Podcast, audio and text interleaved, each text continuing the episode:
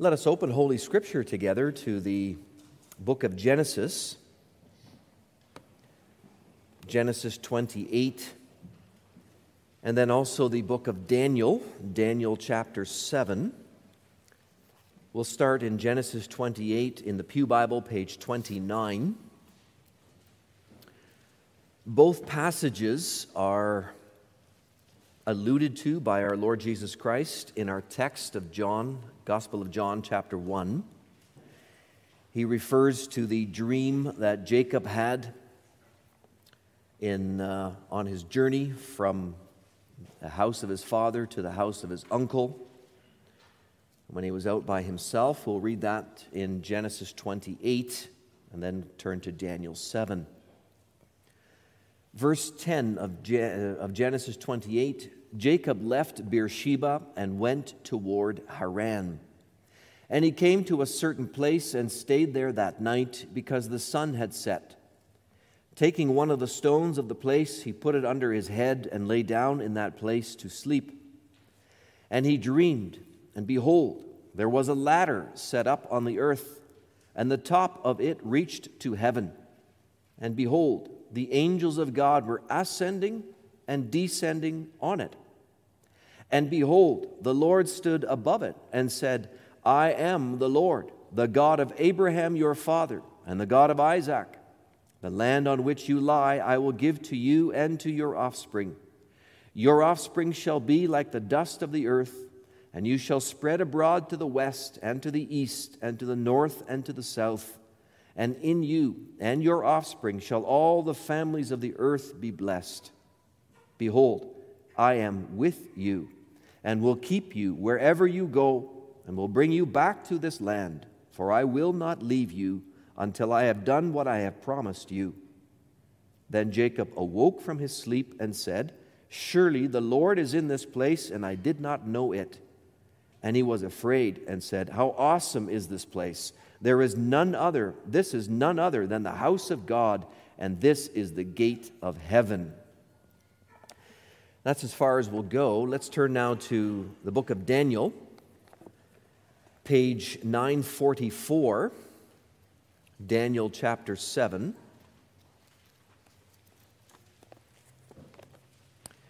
Page 944.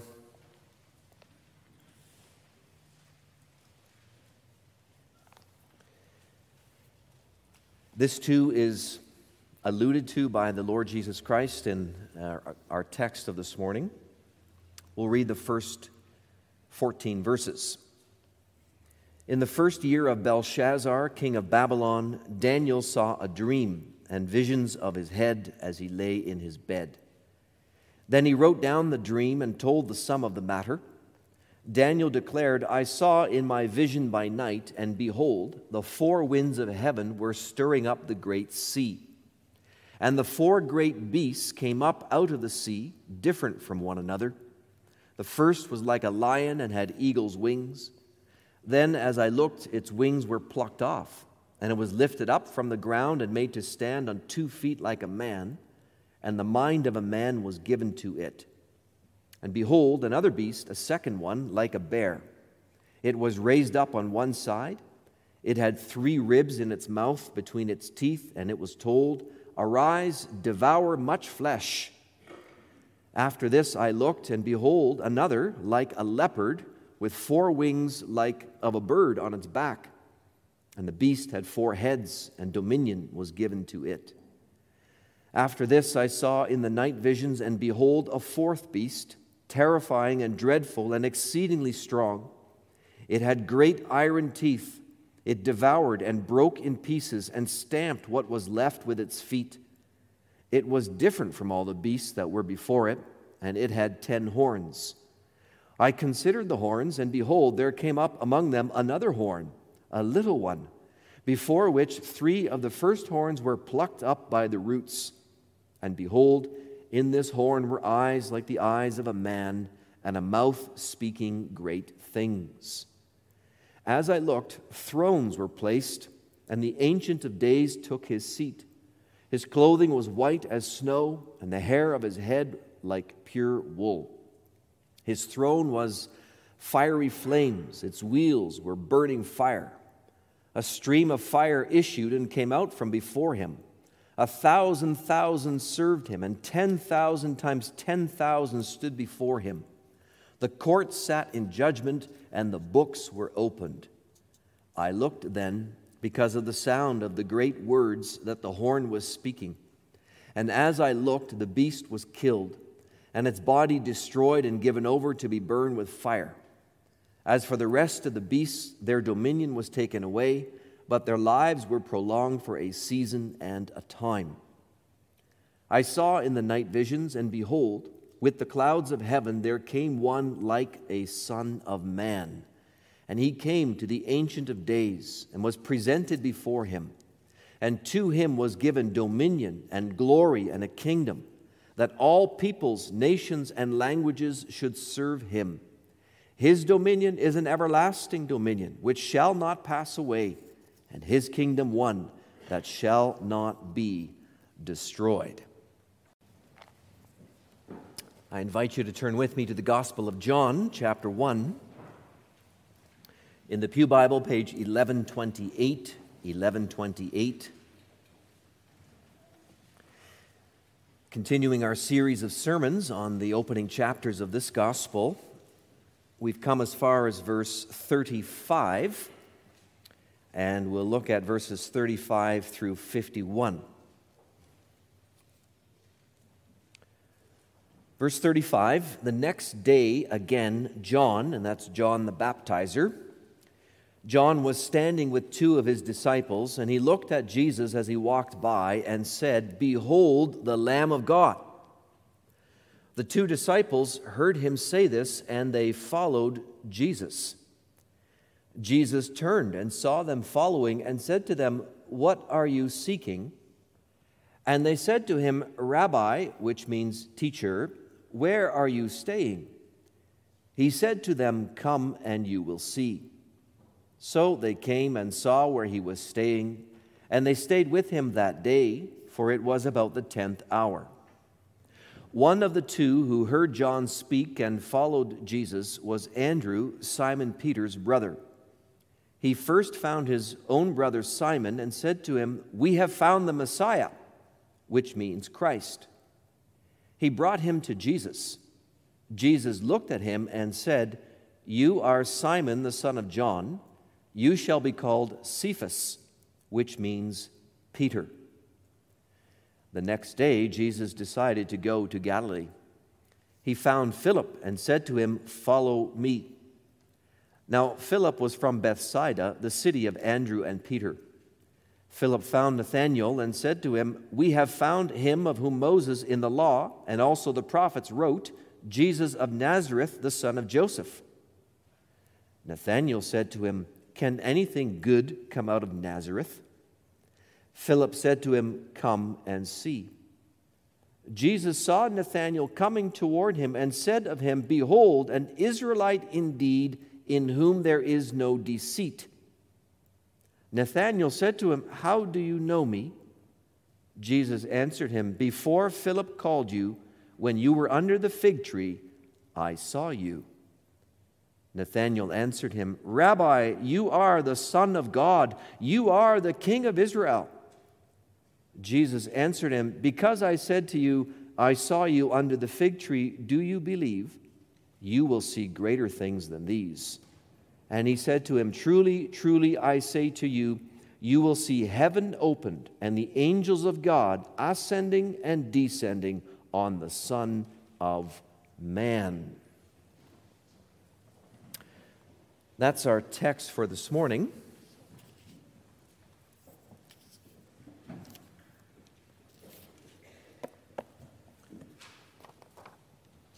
in response to the preaching, we'll sing about that son, that royal son, from Psalm 72, the stanzas 1, 2, and 10.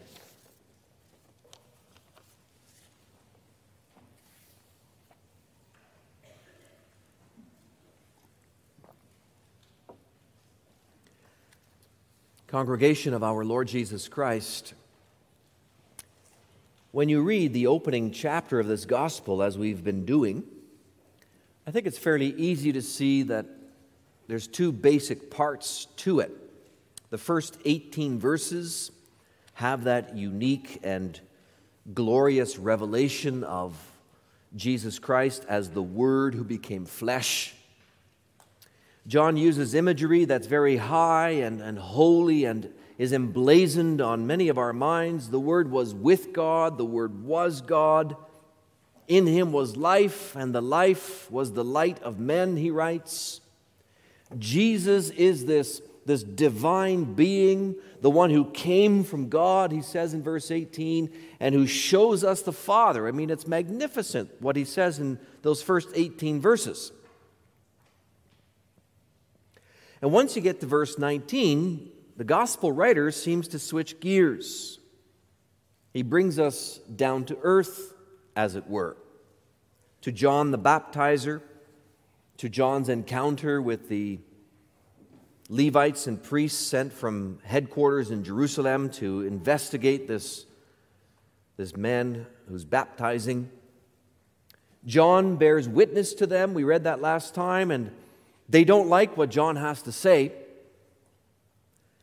So, very clearly, once you get to verse 19 and following, we're no longer standing on the clouds of the, verse, the first 18 verses, we're no longer looking into the divine glories of heaven, but rather, all of a sudden, we're on the very muddy banks of the Jordan River. And we're looking at the hostile clash between men. Heaven seems very far away by the time you get to verse 20. And now, in our text of this morning, we don't have a clash so much as we have what looks like the mundane, a rather ordinary, lowly account of how a few nondescript men become followers of Jesus. I mean, what do we even know about Andrew or Philip or Nathanael? We're not even sure if this Nathanael was one of the 12 apostles. We don't hear about him in any of the other gospels. He only reappears toward the end of John's gospel, and it's in a very minor capacity. And yet, here in John chapter 1, we hear the most out of the lips of Nathanael. And meanwhile, the rather famous Simon Peter, from him we hear not a word. It's all rather anticlimactic as you get to the end of the passage, don't you think? Between verse 1 of this chapter and verse 51, we seem to have gone from the dizzying heights of divine insight into who Jesus is, all the way down to the very plain Jane, humdrum ordinariness of Jesus chatting with a no name disciple. I mean, are we even in the same chapter? Is this the same context? Is there a connection between Jesus being the divine Word of God and Nathanael's conversation with Jesus? Well, we hope to see, beloved, that there is. As I bring to you this word of the Lord under this theme, Jesus reveals his identity to fledgling followers. He gives them new eyes to see, and he gives them new gospel to amaze. Our text, verse 35 and following, begins with reference to John the Baptist. The writer records this the next day again jesus was standing with two with his two disciples. And john does then what we saw him do in last week's passage. He bears witness to jesus as the christ. Verse 36 tells us john looked at jesus as jesus was walking by and he said behold the lamb of god the two disciples of John the Baptist heard this and then they followed after Jesus. So there's a transition here from John in the earlier part of the chapter testifying to those unbelieving Jewish leaders to now John testifying to his own disciples. And the reaction is markedly different, isn't it? The priests and the Levites who came from Jerusalem, from the Pharisees, they basically give no reaction to John's testimony. John's t- telling them the Christ is among you. They don't go looking for the Christ. They show no interest in this person that the Baptist identifies as the Lamb of God. In fact, the only thing that contingent from Jerusalem does is very disrespectfully challenge John with more questions. They ply him with questions, and when he answers them, the only thing that we hear from the folks from Jerusalem is crickets. Nothing. So, on the one hand, you've got the leadership in Jerusalem basically showing a rejection of the testimony of John to the Christ, while on the other hand, some of John's own disciples now, they actually hear the testimony and believe. In fact, they, they so much take John at his word that they leave John, their master, and they start to follow Jesus. We're talking two totally opposing responses. Well, this observation is the first connection to those first 18 verses of the chapter. Now, if you would just flip back to verse 6 for a moment, if you have your Bibles handy. Verse 6 John the Baptist and his testimony is very much in the mind of the gospel writer, even as he speaks of the heavenly glories that John is that, uh, of that, those 18 verses. Because John, he says in verse 6, John the Baptizer was sent to bear witness to the light that all might believe through him. So, John is announcing to the Jewish people primarily, though Gentiles are not excluded, he's announcing to the Jews that Jesus is the light of the world, but how will they respond? Well, the gospel writer tells us in verse 11, he came, that's the word came to his own, and his own people did not receive him. But to all who did receive him, who believed in his name, he gave the right to become children of God. So, right there in those opening 18 verses, there is a division marked out within the covenant people of God, within the Jewish people. The bulk of them reject Jesus, but some receive him in faith, and those became, by grace, they became children of God. And this division is what we see playing out in the rest of the chapter from verses 19 to 51. Jewish leaders reject John's testimony, but some of John's disciples embrace it in faith and they go after the Christ. In fact, chapter 1 as a whole gives us a foretaste of the entire book of John. For the same division we find here in this chapter plays out in the rest of the book if you were to look at from chapters 2 through chapters 12, you don't have to do that right now, but I'm just giving you a bit of a heads up. From chapters 2 to chapters 12, we find Jesus shining his light, being the Word who has life in himself. He shines it to the entire Jewish community, calling them to faith in himself. But over and over again, from chapters 2 to 12, he meets with unbelief. There's the odd believer, but mostly it's unbelief from chapters 2 to 12. Then, from chapters 13 to 17, there's a noticeable switch. Jesus isn't testifying to the whole nation, but he speaks intensely and he speaks privately to his disciples, to those who have actually come to him and received his testimony and that of John the baptizer in faith and he reveals to those disciples the Father, as verse 18 of chapter 1 says. So I just want to clarify for you not only is chapter 1 a unified whole, but it mirrors and it introduces the whole message of the entire Gospel of John. Well, when we see these reactions, a natural question arises why? Why don't those Jewish leaders, the priests, the Levites, the Pharisees, even the Sadducees later, why do they not accept John's testimony about Christ, but some of John's own disciples do? Can't, it can't be, can it? Because one group is smarter because one group has more Bible knowledge and awareness than the other. For if that was the case, the Levites and the priests and the Pharisees would have been first in line. They knew the Bible front, back, forward, up, and down? Is it because these men from Galilee are somehow more noble or more righteous or more wise than the leaders in Jerusalem?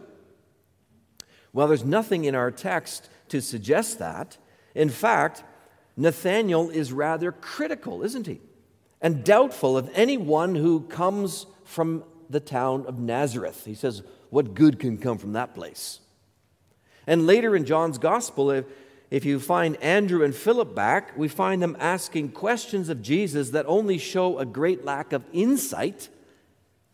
And then there's Peter, who says not a word in this chapter, but we know how Peter makes a number of gaffes and missteps in his discipleship of Jesus. So, among the disciples, there's no particular outstanding qualities that would draw them or that would make them worthy to become followers of Christ. So, brothers and sisters, it really comes down to this the only reason that these men end up following Jesus is because Jesus gave them eyes to see. And that's actually woven in the text kind of subtly all through our text, verses 35 to 51, there's a repetition of verbs that have to do with seeing. There's the verb to look, there's the verb to behold, there's the verb to see, then there's the verb to seek, and its counterpart to find. For example, in verse 36, John the Baptist preaches God's word to his own disciples as he sees Jesus, and then he announces, Behold, the Lamb of God. Look, here he is. And two of his disciples respond to that preaching and they start walking after Jesus. And then, verse 38, Jesus turned and he saw them. And he says, What are you seeking? They ask where he's staying. Jesus says, Come and you will see. That's a very pregnant seeing. It wasn't only that they saw the physical place where Jesus slept that night, but Jesus would show them his true identity. No sooner does Andrew get to, to where Jesus was, sometime in the latter part of that evening, he rushes off to find his brother Simon and he announces, We have found the Messiah. He had eyes to see. I just want to point out, brothers and sisters, how God is in the driver's seat here in opening people's eyes. First, through the witness of his servant John, that's, that's God sent John to bear witness. Then God also sends his son to give further testimony. And God's Son goes directly to work, calling ordinary men and transforming these ordinary people into followers. Oh, yeah, fledgling followers at first, weak and a lot of misunderstanding, but they were followers and disciples nevertheless. And that ought to encourage us, brothers and sisters. It ought to stimulate us greatly as we set out to obey Christ's command to spread the gospel, to disciple the nations as we have ability, as we reach out to friends and neighbors to tell them about Jesus. Set your own mind at rest with this truth. It is Jesus who gives people eyes to see. You and I can't do that. It's not our job either. We do the telling Jesus does the changing of the hearts and the opening of the eyes. And you know, the telling about Jesus doesn't have to be that complicated, doesn't have to be that well thought out where we have all the answers. I mean, Andrew didn't have all the answers, and Philip didn't have all the answers, but they both ran off and told. Naturally, those they started with those whom they knew, who were closest to them. And really, Andrew, Andrew doesn't know a whole lot, does he? He's only been with Jesus a few hours, but as soon as he can, he scurries off to his brother Simon and he announces that he has found the Christ. I mean, we can do that with our neighbors, right? Co workers. This Christ is the Savior of the world. We even know more than what Andrew knew.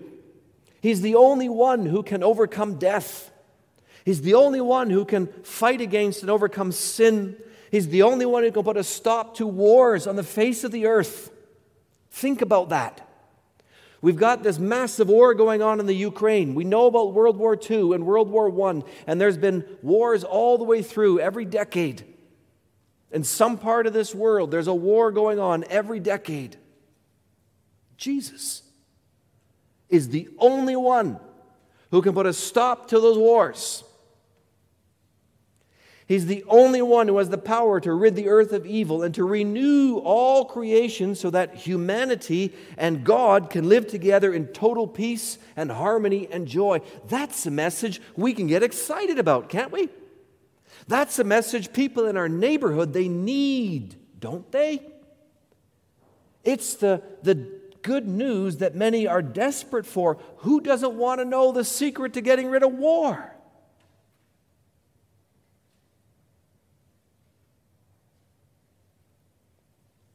So let's share it. Let's keep it simple. Let's share it. It's in your heart, share it.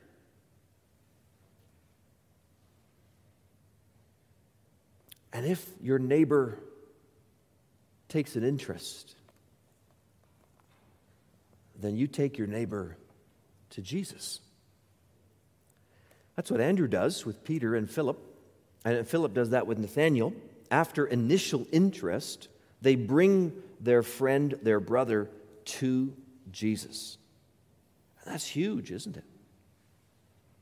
Of course, it's true, you and I can't bring anybody to the physical person of the Lord Jesus, but we certainly can bring that individual to meet Jesus where Jesus is making himself known. And where does he make himself known? He makes himself known here and he makes himself known here in church, in the preaching of the word. Jesus speaks to us.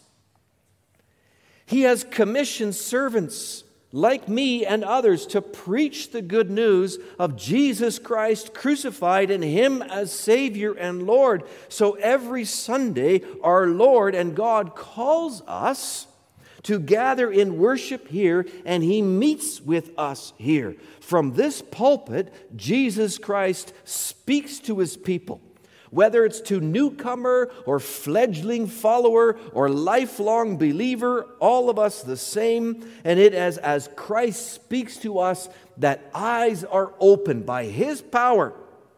And more and more we see, and more and more we are amazed at the depths the new depths of the gospel message.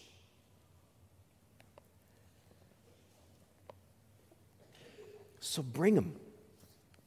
If there's an interest, invite him and bring him in.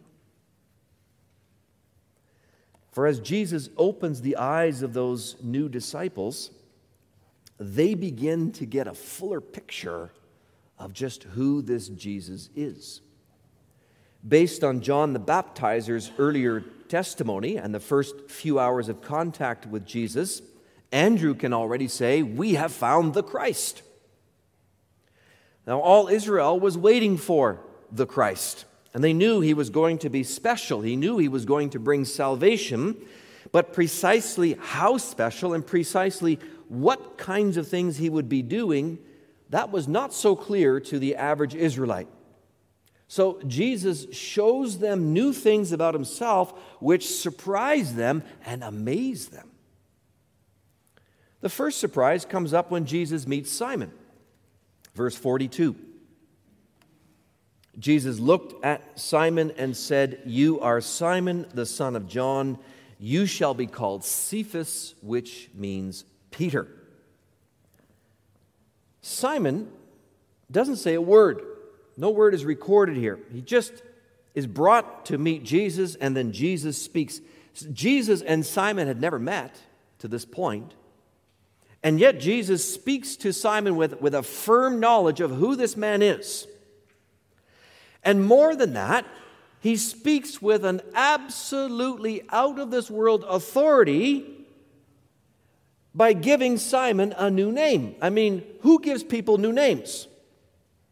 You don't just meet a stranger and tell that stranger, look, uh, this is your name now, but here's your new name. That's what you're going to be known by from now on. Nobody does that. Even if we know people for a long period of time, we might use a nickname for them, a term of endearment, but we don't ever make a pronouncement and tell everybody else what to call that individual. That's way beyond our calling and station. That's totally out of place for us. But for Jesus, it's totally in place because he's acting out of an authority that is absolute he has authority over this Simon. He's got authority over Andrew and over you and over me because he is our king. He is this divine ruler. Jesus is the Christ. He is the anointed of the Lord.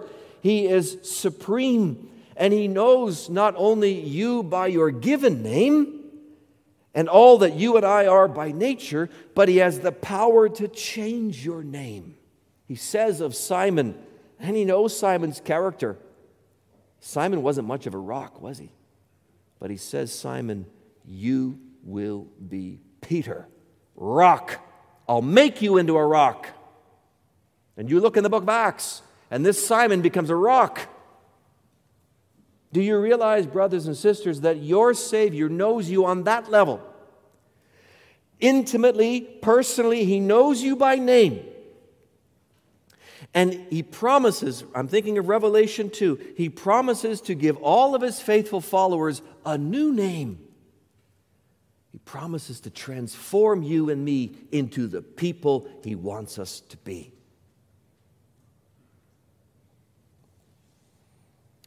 So Andrew and Simon are just hit by that, right? I mean, it's impressed upon them. This man has more knowledge and authority than just on a human level. They don't even quite know how to think of it, but it strikes them. And that's something that Philip and Nathanael soon witness. When Nathanael hears that the Messiah is this Jesus of Nazareth, he offers a rather dismissive and disparaging comment Can anything good come out of Nazareth? I mean, just think if, if you were from Nazareth yourself and you heard that comment, You'd consider that an insult, wouldn't you? Well, this comment, this thinking of Nathanael must have been known to Jesus. For in response to Nathanael's question about how Jesus knows him, Jesus says, Before Philip called you, I saw you under the fig tree. If Jesus from a distance knew everything about the calling of, Phil, uh, of Nathanael by Philip, that he was sitting under a fig tree, and if he knew that Nathanael was a man in whom there was no deceit, then he must have also known what Nathanael said. How remarkable then that despite Nathanael's thoughts about Nazareth, Jesus' first words to Nathanael are, Behold, an Israelite indeed, in whom there is no deceit. Not only does Jesus not take offense at Nathanael's words, but he reads Nathanael's heart like a book and he describes him for what he is a man of integrity and truth. Clearly, this Jesus has the insight of a prophet and so much more, and it must have blown Nathanael away. Actually, it did. And Philip, too. Nathanael responds with a confession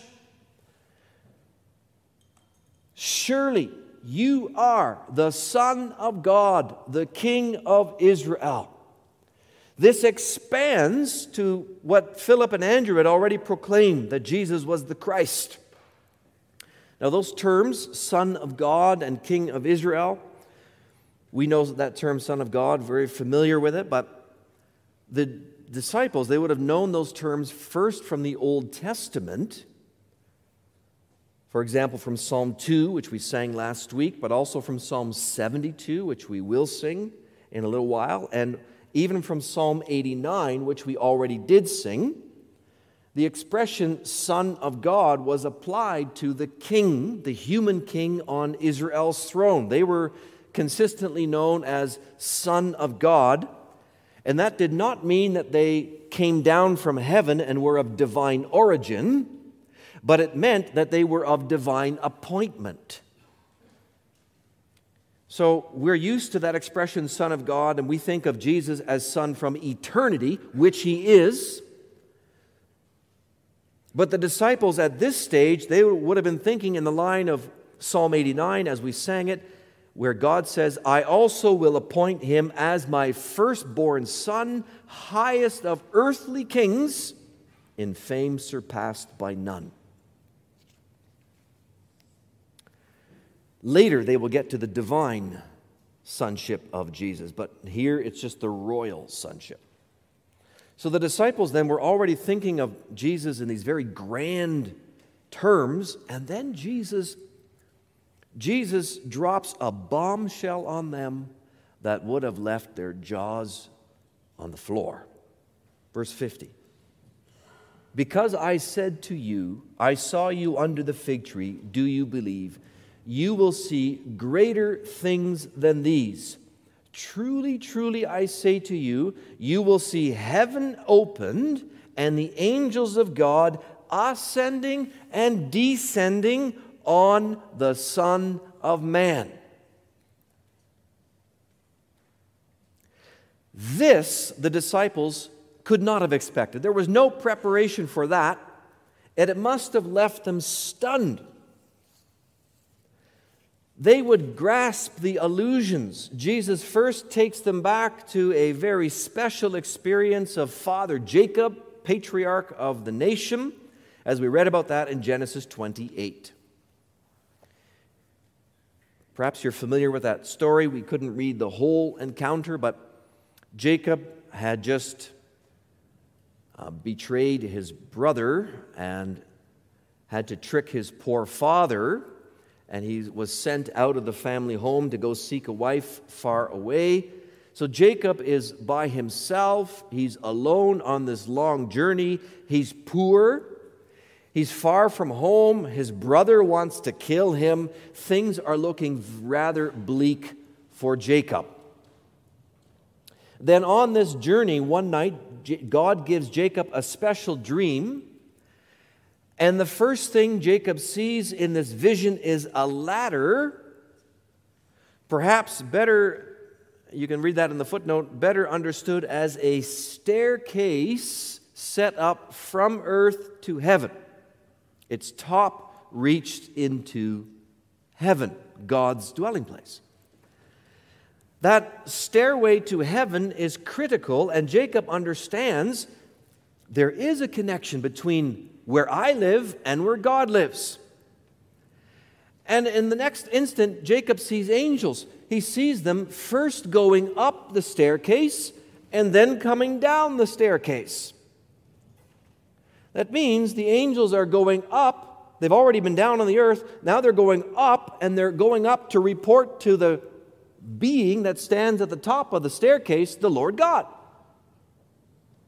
And the angels coming down mean they've received instructions from the Lord to continue doing their work on the earth. There is this continuous stream of angels going up and down between where Jacob lives and where God lives. A connection, traffic. And what is it that angels do on the earth but to help the people of God and to move God's plan forward? Jacob, who was walking this road alone and felt um, all alone in the world, suddenly realized he is surrounded by God's ministering servants, the angels, and that God Himself is watching over him to fulfill all of His promises. What an awe inspiring vision that Father Jacob received. What powerful assurance and comfort for him. But Jesus says to these, these nondescript disciples, these very fresh believers, You, you're going to see even greater things than Father Jacob saw. You will see heaven opened and the angels of God ascending and, and descending, going back and forth to heaven on the stairway that is known as the Son of Man. The staircase, the ladder that link to heaven is actually, says Jesus, it's actually me. I'm the link. And you'll get to see that, disciples, through the course of my ministry. You will see. Your eyes will see. Jesus gives himself a name here that no one yet has called him in this chapter. And you might recall from last week, we started to tally up the many names that are given to Jesus just in chapter 1. I mean, there's a whole list. You can find them for yourself. We have a few of them in our text King of Israel, Son of God, Christ, Messiah. But then Jesus says, Son of Man. Nobody called him that yet, but he calls himself that. In fact, all throughout John's gospel and the other gospels, most often when Jesus refers to himself, he refers to himself as the Son of Man. And you know, hardly anybody else does that, referring to him as Son of Man. It's his favorite title for himself, description. What's the significance? Well, in the Old Testament, you can find this phrase, Son of Man, for example, given by God to the prophet Ezekiel. It's all throughout Ezekiel's prophecy, and there it seems to emphasize Ezekiel's humanity, his weakness. He's a son of man, he's a mere son of man. But this expression, Son of Man, was, was never known generally to be a name for the Messiah. The only time it comes up as a name for a special figure is in Daniel 7, which we read. And he is a mysterious individual in that vision. You might want to turn there for a moment if you've still got your Bibles handy to Daniel 7. It's described, he's described there as one who is like a son of man. Page 944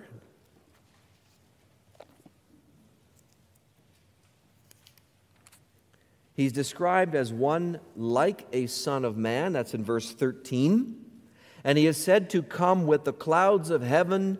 He comes to the figure known as the Ancient of Days. Now, the Ancient of Days is clearly the Lord, is Yahweh, God. He comes, this figure comes, and he, he, he approaches Yahweh. And then we read verse 14 he is given dominion and glory and a kingdom that all peoples, nations, and languages should serve him. His dominion is an everlasting dominion which shall not pass away, and his kingdom one that shall not be destroyed. So, this title, Son of Man, it's kind of a paradox, you see. On the face of it, it seems to stress lowliness and weakness and the unimportance of, of being a human being. But in reality, Son of Man is a glorious and mighty King of kings and Lord of lords who rules an eternal kingdom. This is an eternal figure. So he's no ordinary son of man like Ezekiel. He's a glorious son of man. Somehow, it's a mystery. Jesus makes all of this rather clear at his trial before the Sanhedrin. At the end of Matthew's gospel, I tell you, he says to the Jews, the Jewish leaders, from now on you will see the Son of Man seated at the right hand of power and coming on the clouds of heaven. He alludes even more forcefully to Daniel 7. Now, back to these words of our text, verse 51. In this one sentence, speaking to Nathanael, Jesus packs a whole world of theology that it will take years for these fledgling followers to fully comprehend. But can we see more than they could see, beloved? Can we see something and, and feel something of the astounding, amazing picture? Jesus is this incredible Son of Man on the one hand, a weak human, but at the same time, an invincible being beyond human, God. Who else but God can live and reign forever? And his cross, the cross of Jesus, is in fact the stairway to heaven. Jesus' death and resurrection opens up heaven to us earthlings because by his death and resurrection, the barrier of our sin is removed. To all who acknowledge Jesus to be Messiah, Christ, King of Israel, Son of God, Son of Man, we can go up that ladder ourselves with the angels into the presence of God. Think about this amazing good news for you personally, for your family, for the church, for the whole world. Because of Jesus' saving work, angels attend to your needs and mine. They're still going up and down between heaven and earth. They still regularly report to our Father in heaven. Actually, they report to the Son of Man at his right hand who then sends those angels back to earth again with renewed instructions to minister to us this way and care for us that way. All peoples, all nations, all powers and dominions and languages are beneath the hand, the royal ruling hand of this Jesus. That's President Putin and the Russian army. It's Prime Minister Trudeau and his cabinet. It's President Biden and the United States of America. All answer to Christ. They all do, whether they acknowledge it or not. All answer to the Christ whom you and I serve, the Christ whom you love, the Christ who loves you and me with an everlasting love. He is above them all. That is news to rejoice in, isn't it? That's amazing news that we can share with others, can't we? Of course we can. And may the Son of Man open many eyes as we do so. Amen.